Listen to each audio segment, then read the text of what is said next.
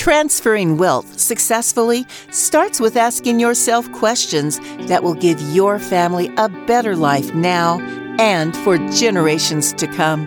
In this podcast, financial professionals John and Michael from Copper Beach Financial Group guide you through eye opening questions to help you discover the truth about your wealth. Now, on to the show. Hello and welcome to the Truth About Wealth with John and Michael Parise of Copper Beach Financial Group. John, how are you? I'm doing fine, Eric. How you doing, my friend? I'm doing fantastic. Michael, how you been? I've been excellent. Hopefully, you've been the same. Good to uh, talk with you again. Yeah, I have. I uh, you guys told me a little bit about a golf game that you had not too long ago, and you, you played golf with a gentleman, Matt Sullivan, and you guys had such a great conversation. You've decided to bring him on as a guest on your podcast. Yeah, Matt is a CEO and founder of American Treatment Network uh, which is a center that takes care of drug addictions, and he's got some exciting information to share with us today. It's some some of his good news, some of it's not such good news. And when I talked to Matt on on the on the golf course on a beautiful golf day, that was a little, little warm, but it was great. Uh, Matt and I started to have a dialogue about the problems that exist in our world around us with drug abuse and what's happening at the border potentially, and just opioid epidemic, which has been talked about for the last few years. And I think Matt's passion for this sector is is overwhelming to me. And Matt, why don't you just share a little bit about your past and how you got involved with this particular uh, concept, and, and let's and let's move the dialogue. Sure, great. Thanks, thanks, John. Great to be with you. Great to be with Eric as well. So, yes, uh, American Treatment Network is a product uh, pretty much of my 35 plus years of being in disruptive medical services. Uh, and ever since 2008, I had been involved in addiction treatment. And I had a really unique ability, or a, I had a unique uh, viewpoint of really what the challenges were with the current addiction treatment models. As we all know, we are in the midst of one of the biggest opioid crises yeah. to hit our country. Terrible. There's a lot of reasons for that. Uh, and that was really exacerbated through the COVID 19 pandemic. So, what I always like to tell people is, you know, we think of recovery as a long term process, but it's with others, right? And we think of addiction as loneliness, being away from others. And when you have a pandemic that adds additional stressors to certainly all Americans, uh, you know, you've seen the numbers really skyrocket from, you know, virtual happy hours with stay at home folks uh, to really folks that have been struggling with addiction, um, not being able to access services.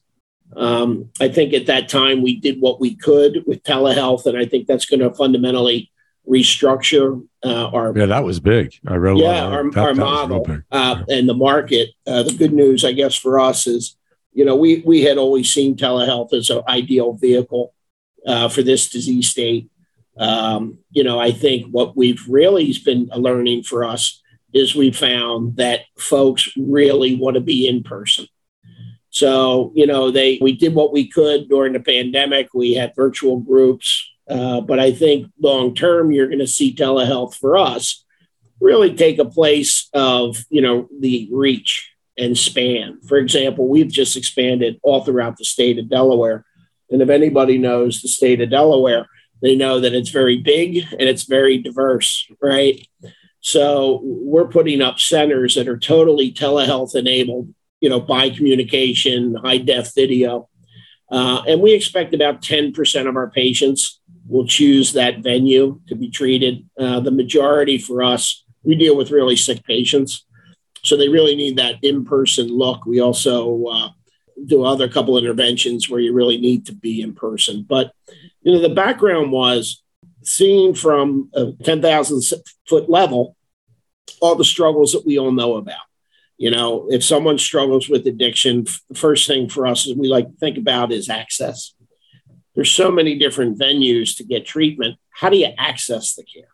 Right. So, and then the care that you get is it is it inpatient or is it outpatient? You have to go to detox. So I think they do a real nice job. And what we always follow here is our ASAM guidelines. And ASAM is a standardized uh, grading instrument in our in our industry, and that goes on a scale. And depending after you get assessed by a medical professional, they'll assign you an ASAM score and a, um, a treatment plan is, is implemented. Historically, if a patient's very sick and they need inpatient, I think inpatient is a, a great avenue for that. Um, you know, they can go away from their friends and family. Typically, it's anywhere from two weeks to a couple months. Uh, and they're really able to detox, number one, but really retrain behavior, right? Learn how to, you know, be drug free, heavy intensive treatments from behavioral health side. Uh, also, holistically, they, they could get medical treatment as well. Uh, and as great as that is, the challenge becomes what happens after they leave that inpatient sure. stay, right? So is it, you know, are they placed in an outpatient program, which is ideal? Do they go to a halfway house or a sober home, which is is uh, a nice step in the process, or do they just go back to the the old environment that they were in, same old stressors? So for a variety of these reasons, you know, that model uh, sees a high rate of relapse, especially if they're not connected to an outpatient program. How high is that, Matt? Uh, that typically can depend on the program, but it can be as high as 80 to 90% within wow. three months. Wow. So it's, it's, it's pretty big. I guess a good way to think of the market also is it's fragmented, right? So there's a lot of different ways to get care, everything from inpatient to outpatient to 12 step programs. And then it depends on the substance. We do really great work with MAT, which we build our company around. Um, and that's primarily around opioid treatment, MAT for opioid treatments, uh, some alcohol. But there's some disease, you know, some drugs, uh, methamphetamine, for example, uh, which you really don't have an MAT that you can give the patient. So, how we treat that patient is heavy duty uh, behavioral health interventions and such. Hey, Matt, real quick question for you. I, sure. I, we only read what's going on here in the United States. Is this a global epidemic? Is this something that happens throughout the world, or is this, or is it just happening in certain countries at this level? Yeah, I, that's a great question. I think you're always going to see, to some degree, addiction because we now know that a percentage of the addiction uh, potentially is genetic.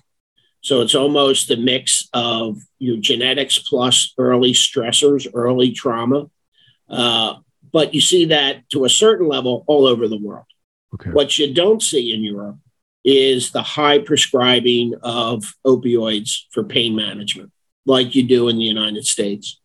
Um, opioid, uh, the, the pain management in these other countries, let's just use Europe, for example. You know, they use other modalities in writing pills. They also have, for that smaller percentage, we know that roughly anywhere between and again, it's an inexact science, but we know anywhere between three to eight percent of the population could have uh, addiction issues.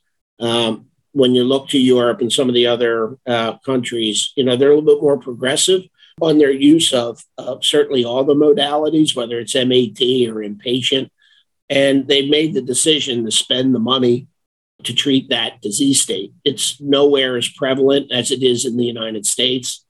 I think in the United States, it's it's really culture. I think our culture is very different than Europe, um, and I think it's multifactorial, meaning, you know, yes, overprescribings of opioids through the, through the 2010s is a contributing factor.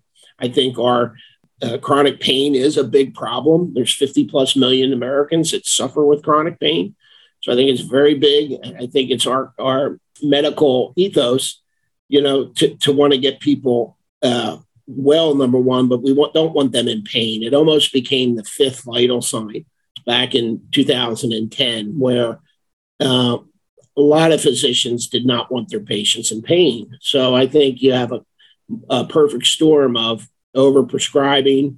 You also have uh, fentanyl, which is coming into the synthetics that are coming into the counterfeit pills that are on the street from China primarily. That's scary stuff. Yeah, in Mexico, and that that's killing people. So I think it's multifactorial. But the, the, the short answer is, you know, Europe has not seen the storm that we have, uh, just because it's it's they treat it differently, but it's also they don't have some of those contributing factors. Now you keep reading about all these uh, lonely souls that living on the streets I'm assuming that most of them have addiction problems. Would, would, that be a true statement? Yeah. So that's that's also a really great question because most of what we know is it's they also probably have what we call co-occurring disease. Co-occurring disease is, is mental health issues. And it when you look at the population we treat here at American Treatment Network, you know, about 80% of our patients have co-occurring mental health issues. These can be as uh, low level as depression, as high level as schizophrenia and serious mental illness. So it's really a, a, a, comorbidity of the disease. And I like to think about it almost as chicken and egg. What came first? Was it the mental health that led to addiction or the addiction that led to the mental health? So, so that's what we see in all our patients. I think the biggest difference today is when we speak to people, that image comes to people's mind, you know, whether we're golfing or we're in the community and you share what you do, they think of the poor soul that's addicted under the bridge and homeless and using opioids and, and drugs. And while that is the case, in, in obviously right here in Kensington, is a very bad part of town, the majority of the folks that we see are your neighbors, your daughters, um, they're your friends, they're, the, they're your short order cooks, at, at your restaurants. I mean, these are our fellow citizens in the community. And, you know, what I like to tell people is we all have heard that phrase before NIMBY, right? Not in my backyard. Mm-hmm. Yes, we need American Treatment Network desperately, but not in my backyard. Well, I, I tell folks it's not in your backyard, it's in your living room.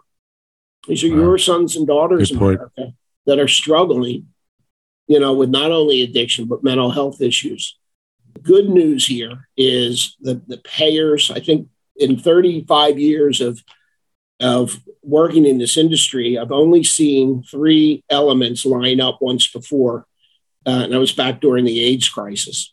Uh, and those three elements are the, the, the uh, policymakers, the payers, and the providers.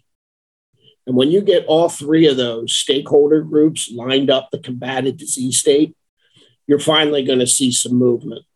I think you obviously with with the federal government understanding this this problem, they have uh, poured a ton of money into the space. Uh, you have the providers that have um, uh, gone to what we call parity, meaning they treat mental health as well as uh, medical services in parity. I think we need to do more work there. Uh, I think you know the payers you know, are trying to, to holistically treat this, which is great. And we support that because we actually, we do both. We treat medical, we treat psychological, we treat behavioral, and we also have ancillary services. So we welcome that value-based model. We welcome value-based payments as a way to get uh, pay for performance and good outcomes. Uh, and then lastly, you have the providers you have individual physicians and large primary care groups that see a lot, the majority of these patients. And they know they're struggling, but they don't have the capacity, the way they're set up in these large primary care pain management groups to actually do justice to it, real MAT and, and behavioral health interventions like we can do at American Treatment Network. So we have we have a, a built-in base of referrer clients that send us the folks that that struggle in this disease state. Uh, we've had the state, not only the state of Delaware, but the county of Delaware County has appointed us what's called an anchor provider and a preferred provider of the county. They've given us uninsured contracts. The state of Delaware has given us uninsured contracts because they see this model as their best way to deliver high quality evidence based care at the low price point, which is obviously chronic in nature, right? Long term right. disease state. We know typically it takes us about a year to two years to get a person really uh, to the state where they can really come off medications. We don't keep them on medications forever. Uh, we like to take them off at a maximum of two years. Well, that's good. Uh, so it's it's for us. We saw this as an opportunity to mirror the goals of those stakeholders, which is deliver this high quality evidence based care on a chronic basis in an outpatient setting, which is a low cost setting, and then wrap around all those services. So, uh, you know, happy to report just here in the, the last really year and a half that we've been open, you know, well over a thousand patients in our program. Uh, multi-site locations. Um, we just got a, a, a great uh, approval for our OTP centers. So, you know, we have five, six locations ready to go and, and we're just started. I mean, th- this really is within a, you know, 90 mile radius of where we sit. And this is a countrywide problem.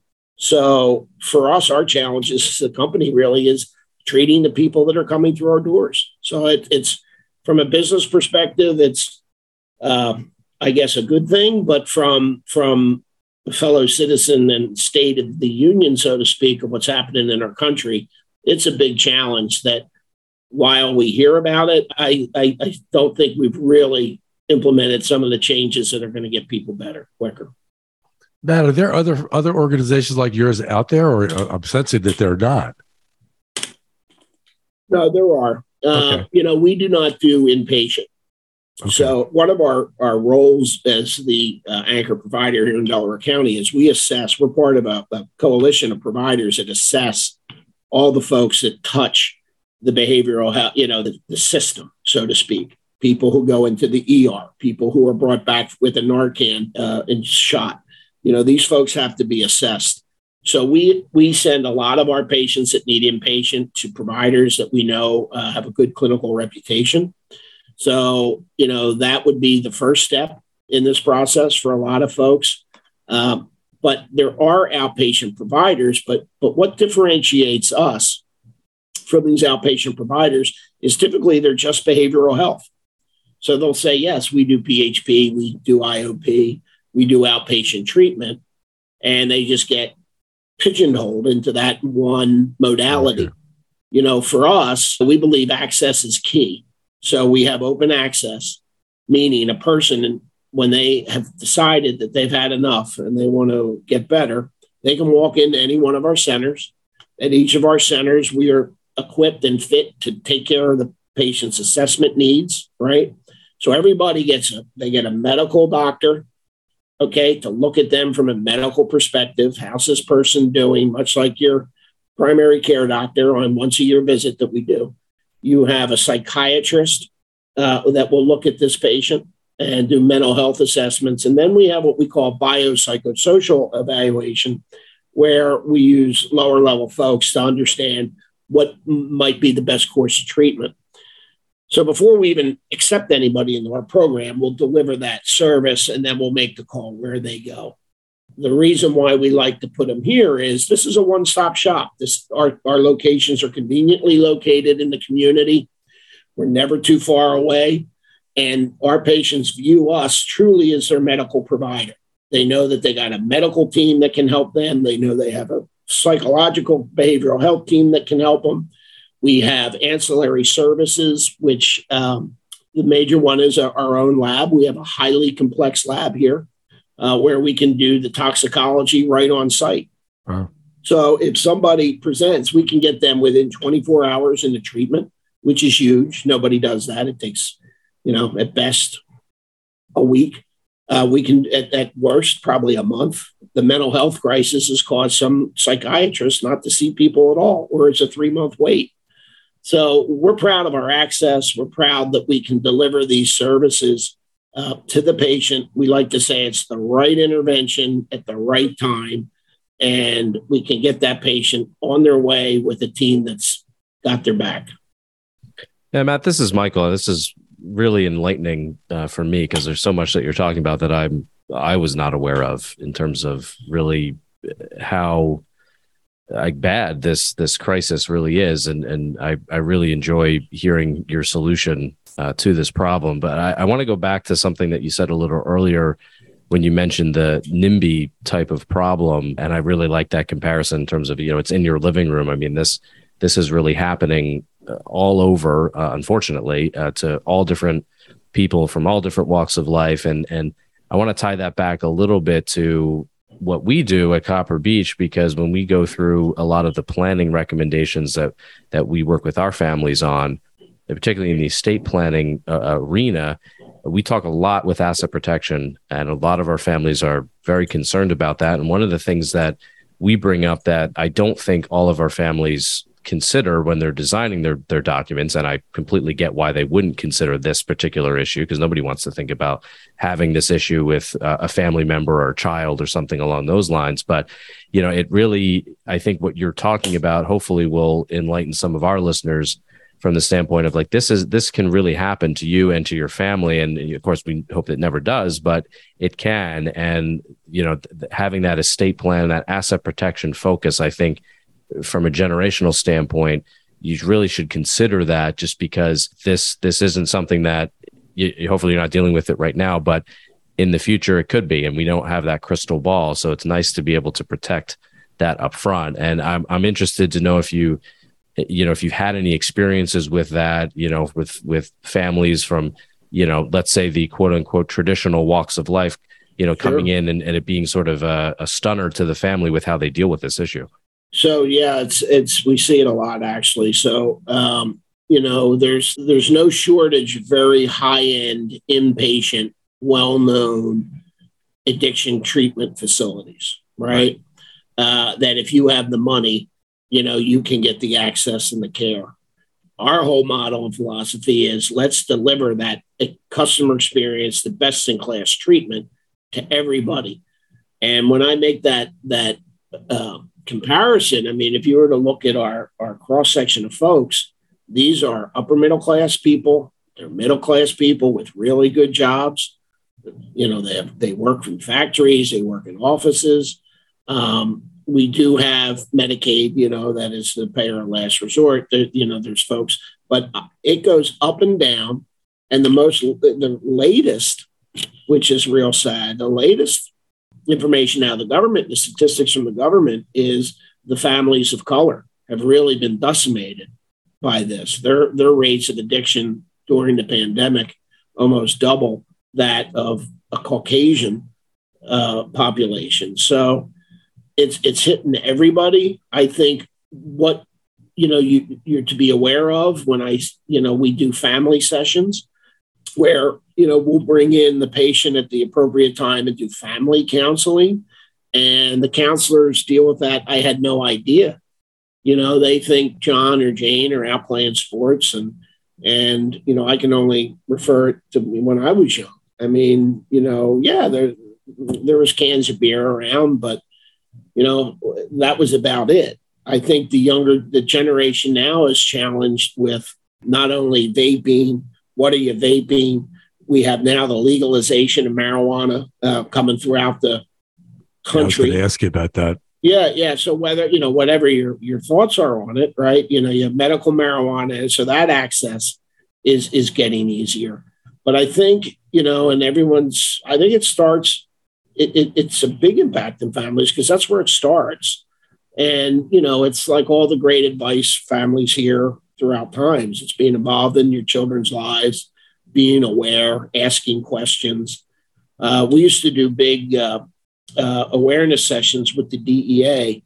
And some of the stories that you'd hear about this, where these kids would go out and they'd have these pill parties.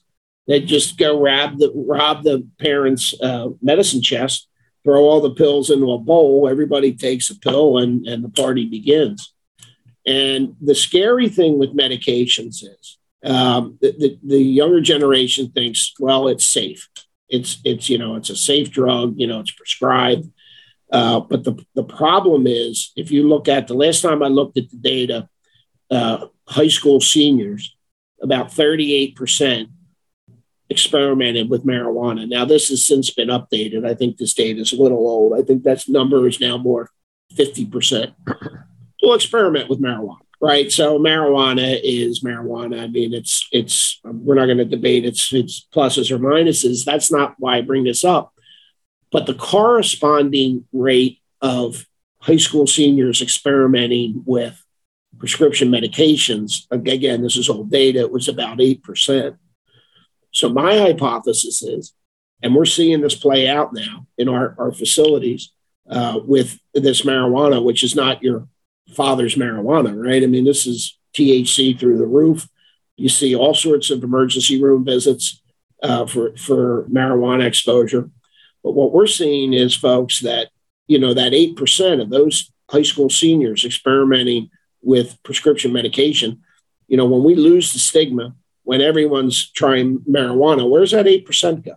Right. So it's going to go higher. Uh, and, and you're going to get caught by the snares of the devil when you start playing with medication because it's highly addictive. We've cut down, you know, prescriptions really under three days. I mean, my brother just got out of a triple bypass and they gave him three days of pain pills, uh, which he didn't take. And, and we, he took a combination of uh, uh, high doses of acetaminophen and, and such. So, so we really have to kind of rethink uh, fr- from a country that, you know, how we want to deal with pain. I think there's a lot of initiatives there. I think we're doing an okay job. But I think everything, like everything else, it begins at the home and being involved in your children's lives. And this is what you do, right? So you're you're kind of your role to help a family is how do we've had, thank God, this great success. You know, how can we set up our family for continued success uh, in generations? But but it's always out there, and it's something you know whether it's alcohol as well. Alcohol is can be really bad as well. It's just something I think that you know good parenting is always it's an easy answer but I think the challenges of this generation are greater than a 57 year old guy, you know, and a few cans of beer. Um, you know, the, the drugs are different, the exposures are different, social media, peer pressure is different. And, and lastly, I'll wrap it up with we're under attack from, from China and, and these cartels from Mexico because these counterfeit pills, because they, you know, they're, they're hard to get, they're laced with fentanyl and carfentanil. Yeah, it's terrible. It, and and it's gotten so bad that the drug companies are now making higher dose naloxone, which is which is Narcan. Um, so it's it's it's one of many challenges. I think the good the good news uh, for all this is you know there is a focus on it. There's a bright light on it. We're, there's still stigma associated with it, but we're trying to work through that stigma and and uh, but to answer the question, yeah, we we see a lot of we purposefully put our locations, you know, in areas middle class up to upper middle class areas uh, that certainly can touch all demographics. I sit here in Havertown, Villanova, one of the richest uh, zip codes in the country, is is four miles from here, and four miles from here is West Philadelphia right so so we really pick our locations where we can treat really all the different types of folks, whether without regard to their uh, socioeconomic strata. Hey Matt, listen that that was great. Uh, we're, we're we're running a little short on time. I'd like to have you back uh, at the next uh, podcast, and let's focus more on uh, maybe some case studies, sure. how you implement your programs, more sure. more more how you get involved in the reach out side of things. I know you get referrals, but there's some, maybe right. some other opportunities where where uh, we need maybe a little bit clearer how you get these wonderful uh, patients come in the door and want some treatment. Um, so with that, thanks for your time today, Matt. It was great, educational. It's scary stuff. You're in the thick of it. I think every parent out there should and will be and probably are very concerned, maybe not talking about it. So hopefully this will open up some of the discussions around the table. Yeah, thanks, Matt. Yeah, I appreciate the time. I'd encourage your listeners if they want more information, certainly they can go to our website www.americantreatment.com. Uh, there's some resources there, uh, and pick up the phone. We we love talking to people, and we can help uh, part of the solution. Thanks so much, guys. Thank you, Matt.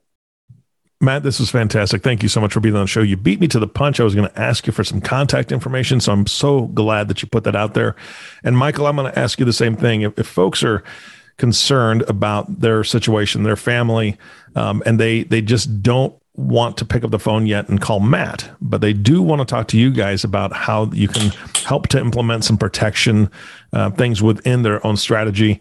Uh, why don't you give them your contact information as well at Copper Beach? Sure. You can reach uh, us on uh, our website, www.cbfgllc.com. And we're on LinkedIn and some other social media platforms as well. Yeah. And, and, for the listener, this is not something that is brand new to Copper Beach.